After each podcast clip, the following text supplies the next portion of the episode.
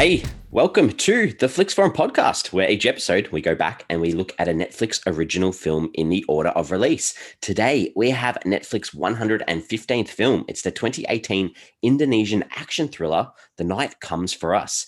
It's directed by Tomo Tjahjanto. It stars Joe Taslim, Iko Uwais, Julie Estelle, Sunny Pang, and Zack Lee. I'm Jesse, and I have MJ here with me. How are you?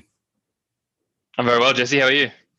Ah, I'm good. I'm good. It's um, it's nice to see you. It's nice to be able to record another one of these, and it's nice to be doing something that's completely different to anything that we've done before. Uh, is this is this our first R uh, 18 plus movie? Because this is this was rated R. I know Netflix does their own ratings, but is this the first one? Yep, I've got that down too. First R rating film. Yeah, 100 It is, is it? Okay, yeah. Yep.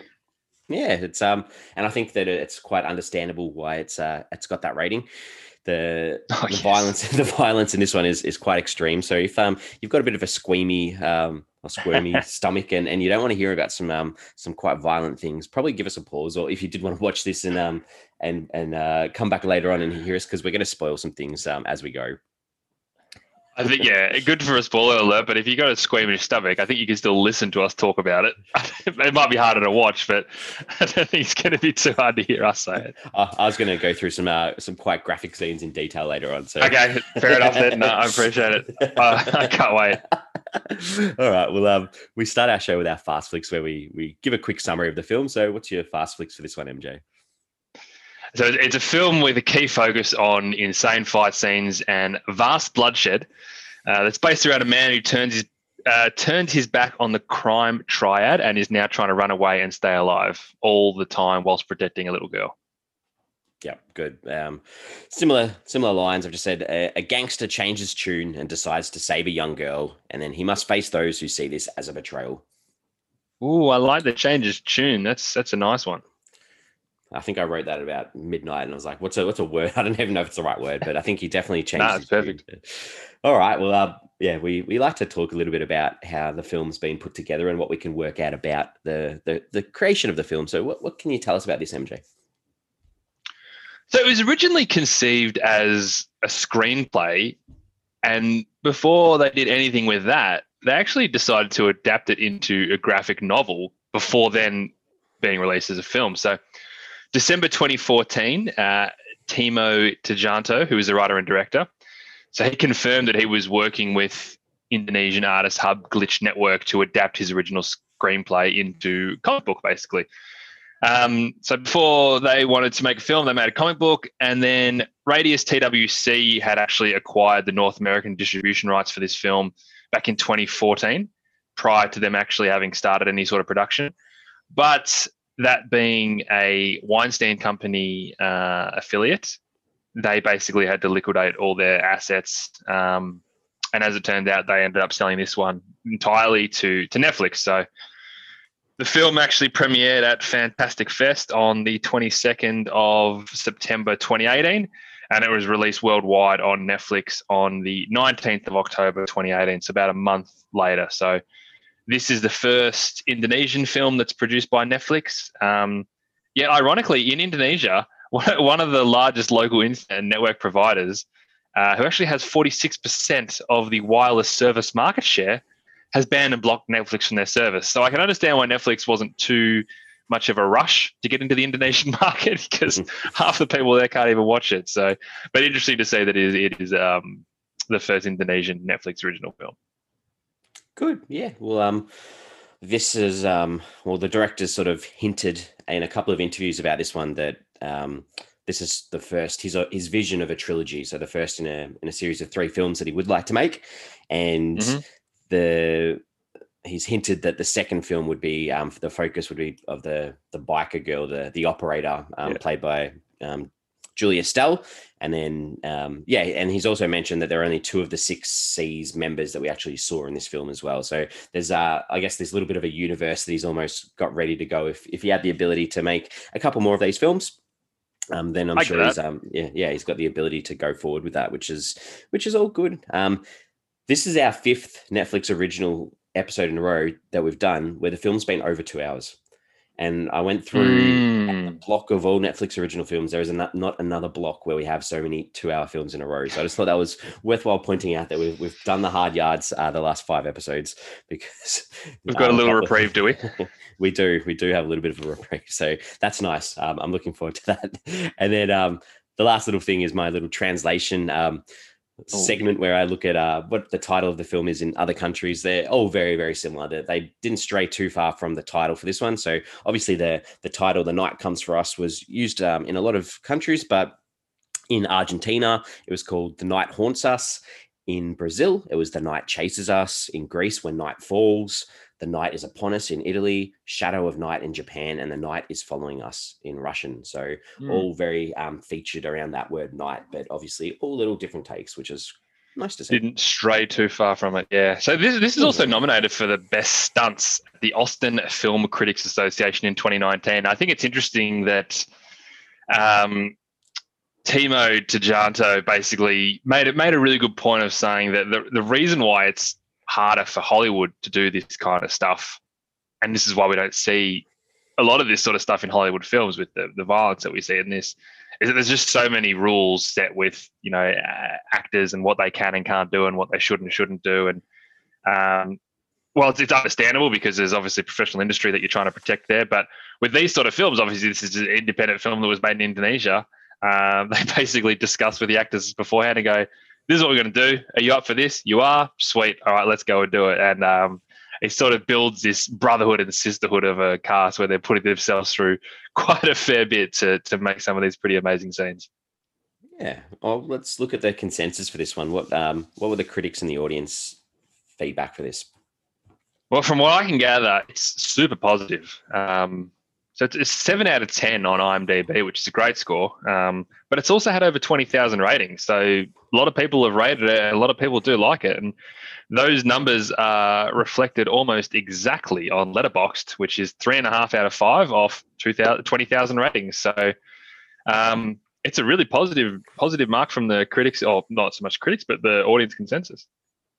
Yeah, agree. 90, um, 91% on Google users um, liking this film. And then Rotten Tomatoes, again, very, very, very positive. 90% on 31 reviews from the Hmm. critics. So that's fresh. And the audience had it at 83% on nearly a thousand. So very, very Wow. positive across the board. Everyone loved it. All right. Early thought, early, early thoughts. This is where we, we sort of give our early thoughts on the film. What are you, what are you thinking for this one before we get into the crux of the film? Yeah, look, I, I get the appeal for this film. Um, and if you're into action films with amazing fight scenes and you love that dialed up violence, uh, this film probably does it as good as anything I've seen, and I can appreciate it for it. For me, I think I learned that there's a limit to the amount of insane and graphic violence that I can handle in one sitting. It was just, it was relentless. It was just scene after scene after scene. And um, the story itself, I thought was pretty cheesy and a little overblown, and the characters didn't really jump off the page. But I don't think they're the reasons that people are going in to watch the film. So, with, with all that said, I, I did find it easy enough to get on board with and, and lean into. Um, just wasn't entirely my cup of tea in other parts. yeah, the similar for for what this uh, lacks in story direction, it, does make up with some uh, super impressive set pieces, and I think I, I think this is uh this could almost be classified as a martial arts film, um, more Yeah. so than than an action thriller. And I think if you like that genre and you don't mind a bit of the the gore and guts and um the the blood that you'd often see in horror films, it's sort of like a, a, a mishmash between a, a yeah, it's like a martial arts horror. so um, I think I think you, you might enjoy that if you if you don't mind that sort of stuff. So yeah, I mean, um, I enjoyed parts of it, and there were parts of it that I was just like, okay, cool. oh goodness, yeah. All right, let's uh, let's look at some characters, and like you just mentioned in your your fast flicks there, or your your um, early thoughts. It's gonna. I think it's pretty hard to talk about any depth in a lot of these characters. There's not there's not a lot there apart from the surface sort of one line that you can say about them. So unless you've got something better, which I'm loo- looking forward to hearing. So fill us Nah, fill us in on what yeah. it's a difficult one as well when you, when you think that he's trying to create a universe out of this, um, because the universe basically just has to be. I'm just going to give you another two hours of just insane stunts, gruesome kills, because he didn't do a good enough job developing these characters to think that ah man, I cannot wait to see what so and so or Ito's up to. I mean, probably not Ito, but I can't wait to see what someone's up to. You know, in the next one because you know it's such a great story I want to follow. But let's start with Ito because he is our main protagonist. So. Um, he's a pretty noble and ethically bound guy, which which makes him a really good guy for us to follow because he's an extremely qualified fighter and killer, which is the premise of the film and what people want to see on screen. Um, but he's got a good heart, and everything he's doing, he's doing for a really, really good reason.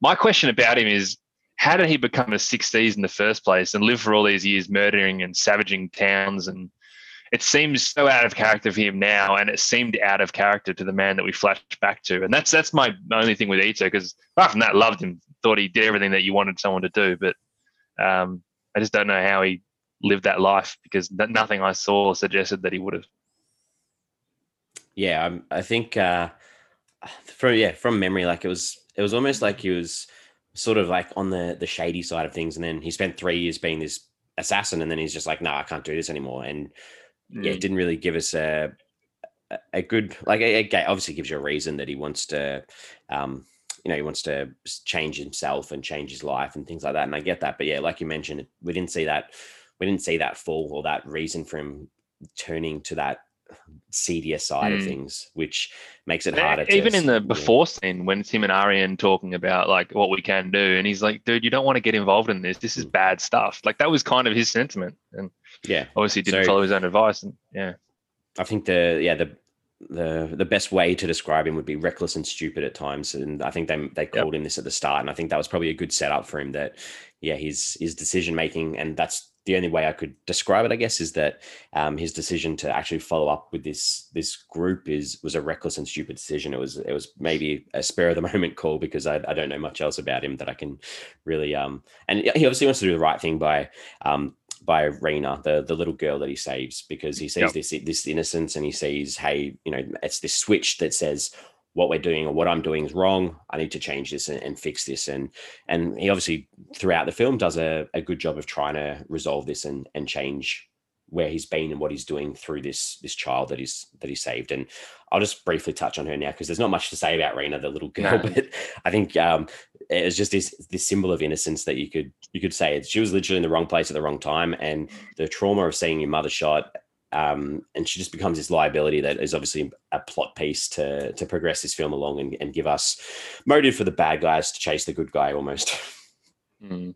Yeah, that's a very good point. Yeah, I didn't think to look into her any more than um, probably exactly what you said, yeah. but yeah, yeah, it just it still makes me wonder whether in Ito's three years of being in that role that he never had another situation where he had to kill a child. Like Mm. It seemed like standard practice, like a Monday to Friday kind of thing for these guys. And all of a sudden, one day it was like, you know what? No, I can't do it. So, which is fine. I mean, that's the, the film's not about that deep exploration. I don't think. No, and you know, he's within three years, he's become the head of these these these guys. You know, part of those top six. So, yeah, he would have had to have done, done some of these actions that these guys are doing now to get there. You'd yeah. think. You, you, would think.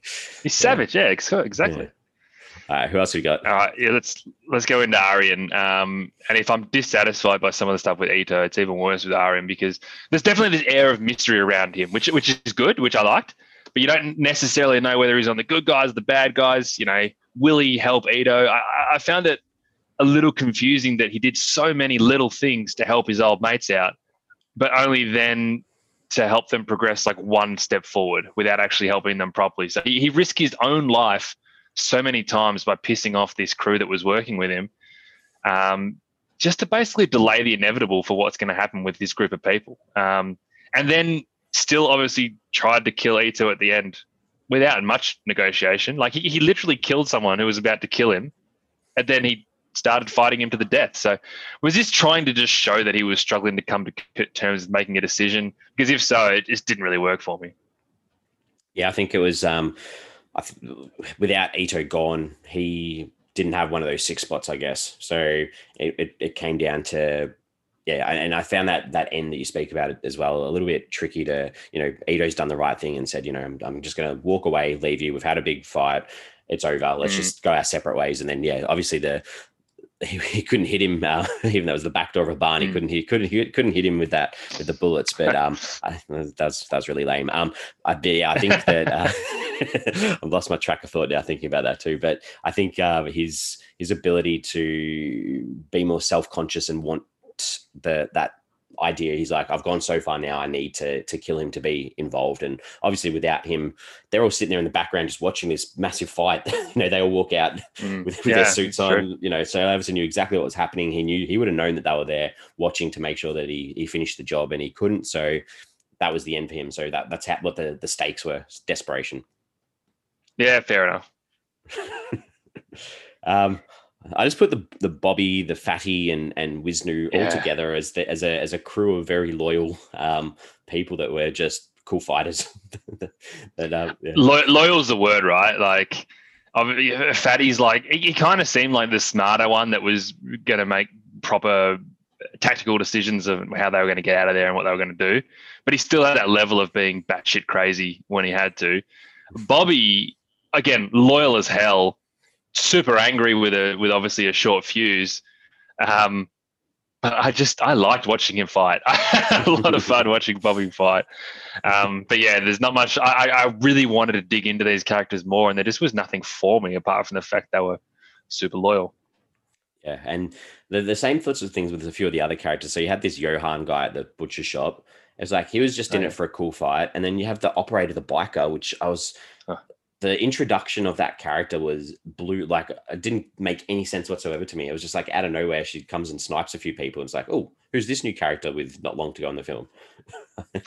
And then you know what? Would have been great if she played a huge part. I, I guess she played a part in a nice fight at the end and she obviously protected the girl but what do we actually know about her? Like she, again she's basically just another gun for hire but hmm. one that's got her own sort of set of moral and social conscience but that's it. She comes in with a sniper and i'm like wow, here we go. This is this is changed. This movie's changed. It's like, ah, not really. Are there any other characters that you wanted to touch on?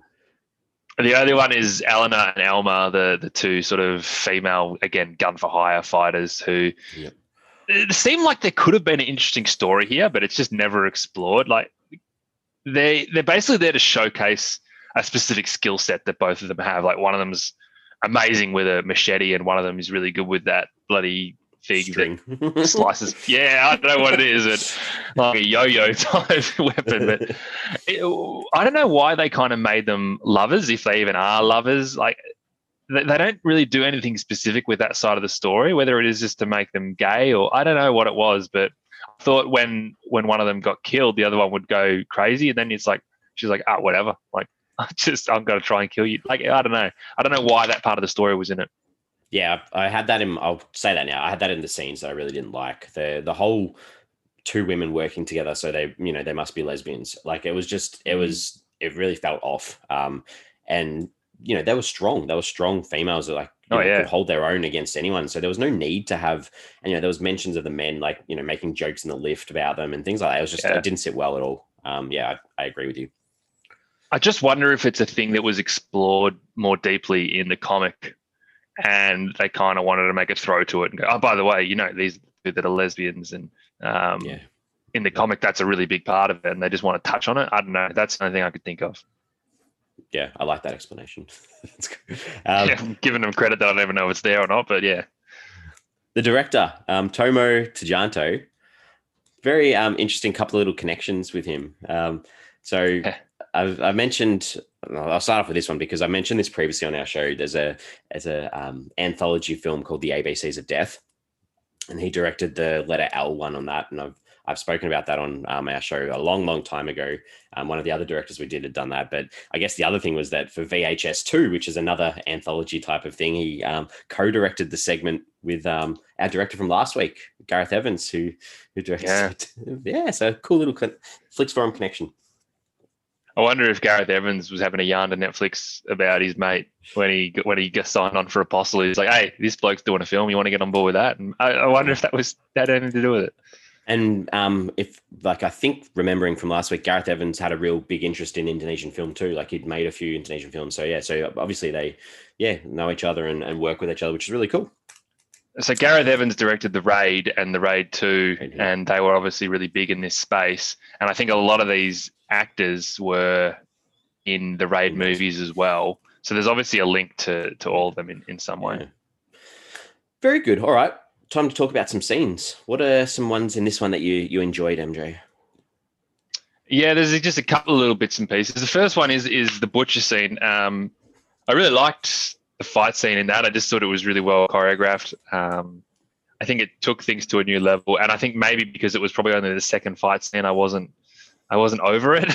I wasn't overseeing all the bloodshed and the murderous uh, murderous killings and all that kind of stuff. So I thought that was a really cool scene. Um, the other thing, it's not really a scene, but I just I kind of touched on this before, but I loved watching Bobby fight. I just thought he was insane, and I, I kind of like seeing that craziness. And I think there's about five occasions where I'm like, ah, oh, damn it, he's dead, and he just kind of kept going like some kind of mad, unkillable machine.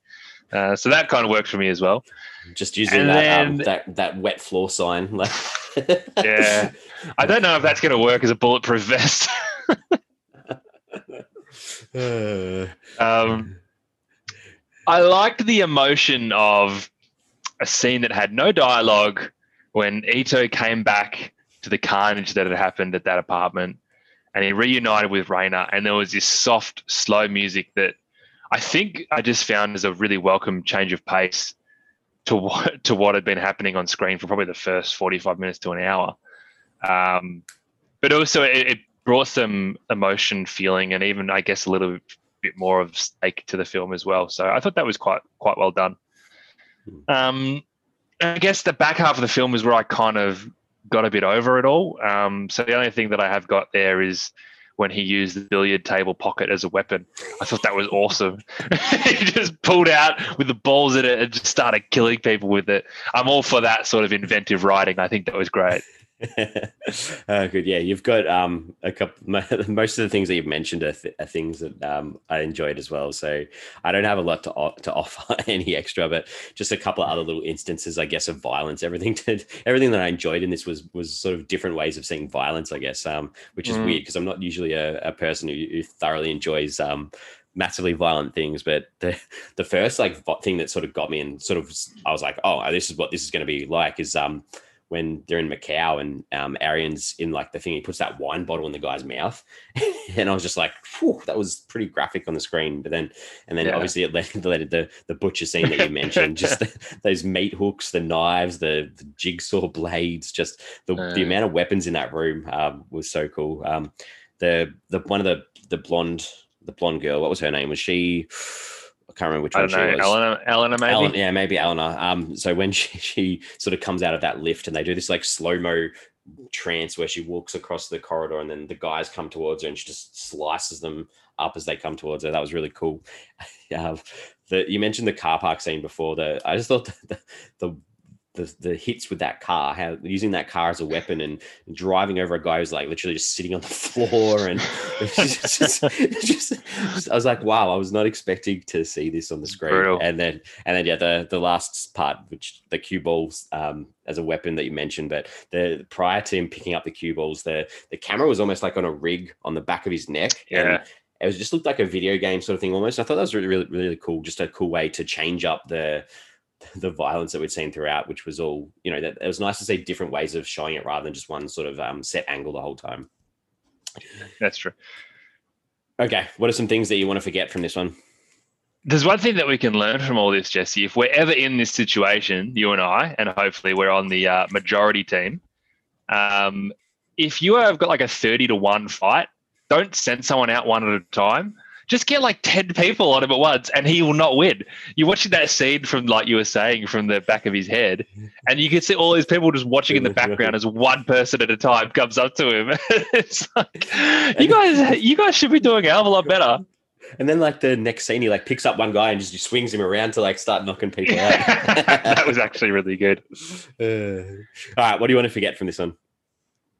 Uh, I just I didn't like a lot of the, and I guess it's part of the appeal of this type of film. Um, a lot of the deaths were really overacted. Uh, saying kind of like the way people threw themselves back and the noises they made. Just thought it was, it kind of got a bit tired and, and, and took away from a little bit. So that was one thing. Um, and to be honest, the final fight scene with Ito and Arian probably not even close to one of the better fight scenes in the film. And it was just so drawn out. And to be honest, by the end of it, I was almost bored. Like I was just waiting for someone to win. Um, I didn't have a huge investment in either of the characters, to be perfectly honest. I wasn't too sure where the film was going, and the, that that scene just didn't pull off the page like some of the other ones we spoke about. Yep. Um, and again, this is a question or a scene. I, I don't know if I liked the end. Um, it's Ito dying. I guess he dies. I think it's assumed that he's going to get yeah. killed in that situation. Um, but that sleazeball guy, the other Six Seas, obviously seems to live. Probably the only person of any note that seems to live. And the girl going off on the boat on her own, I get it because everyone sort of said she can't live with you because, you know, she's always going to have a target on her back. I don't know. All these sort of things happened. And I was like, I kind of wanted her and Ito to stay together. I kind of wanted the sleazeball guy to die and like have no idea about it because his arrogance really pissed me off. And like none of this sort of stuff happened. That I, I sort of walked out of it like, yeah, that was a bit shit. So I, I don't know how much I love the ending. Even though I get it, if, especially if they are trying to make a universe of it. But um, yeah, it didn't work for me the ending. Yeah, I, yeah, I thought it was weird just seeing like a nine-year-old kid on a boat by themselves. like, yeah, she's got a passport and some money, but like, what, what's going to yeah. happen once the boat lands somewhere? Like, um, yeah, it's I'm, I'm, I'm, I'm, sure that gangster guy will work out where the ship's going and have some of his men at the other end of that ship ready, waiting for. It's very true. Yeah. Um, yeah, I, I, mentioned before the the whole um, lesbian lines. I didn't like that. Um, mm-hmm. It really annoyed me when. So this film is it's got lots of different languages throughout that's used and at parts and at times english is used as a language but when the english was on there were no subtitles and that really did my head in um, just to go it just it, it just chunks up the viewing experience because if you're you're watching a film with subtitles you want to be able to have that constant flow through the whole time. Even they switch up languages that's fine but i just need that continuity. Yeah. so i don't have to then i'm like hang on i got to focus to what they're actually listening instead of that um, you refocusing. So that annoyed me. Um, did you have subtitles turned on though? Because i wasn't sure if i had it on or not and obviously they come up when it's not another language but um, when it's in that language. But i don't know if, if you had it on would it have been on the whole time? I'm not sure I went in and checked the because I was like, oh, maybe there's an English dub. There was no English dub, and I checked the subtitle list too, and yeah, it was on the English subtitles. So, um, okay, yeah, I mean, just even you just think about people who may be deaf and they watch this film, they're not going to get any of the English scenes. Um, it's a great point, which is, which is, really frustrating. Tip for Netflix: fix that one up. Um, the, mm, good one. The, bike the biker chick, the operator, I just thought it's too random for me. Um, just rocking up and the ability of just you know as soon as you hear who Ito is, not killing him, even though you're going to kill him, and I don't know, just that whole sequence didn't work for me. Yeah, no resolution with her either, and also I didn't know her name was the operator until I checked IMDb. exactly, yeah. Uh, I thought the the dialogue when um, the operator was having that fight with those two girls at the end, there was like I think there was like a line. It was like, um, "Who are you protecting, little bitch?" And then she's her response was, "You're going to regret that." And she's like, "Why?" Saying "bitch," and the response was, "No, for wearing white."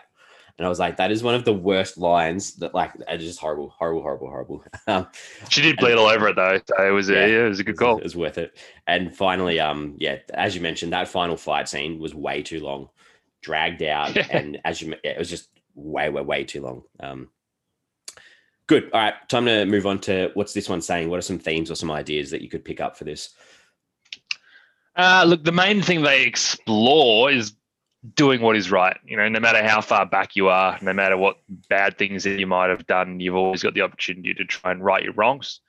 Um, I guess I guess you could say that's a success because the little girl does get away. I mean, he still killed her parents and everything like that. But um, and he's not there to sort of help her. But yeah, I, I think that's probably a, a, positive of the film.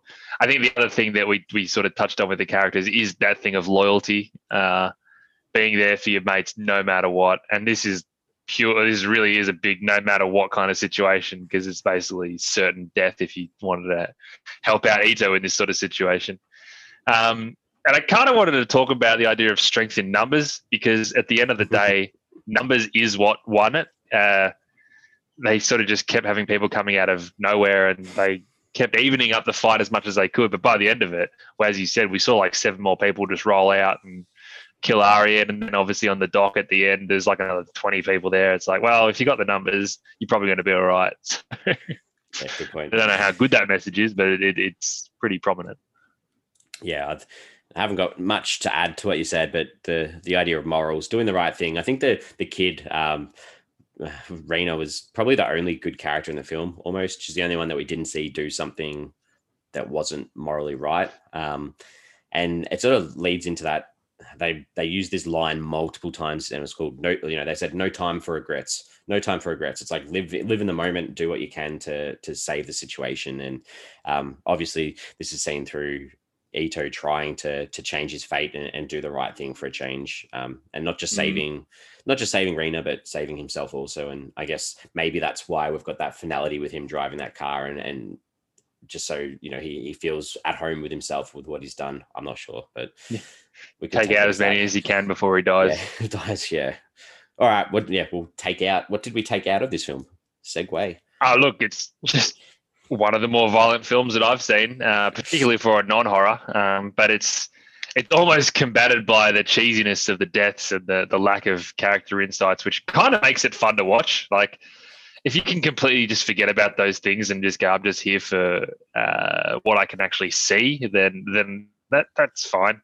Um, I reckon this would have been pretty cool in a cinema too. Just mm. visually, it would have um, really jumped off a little bit.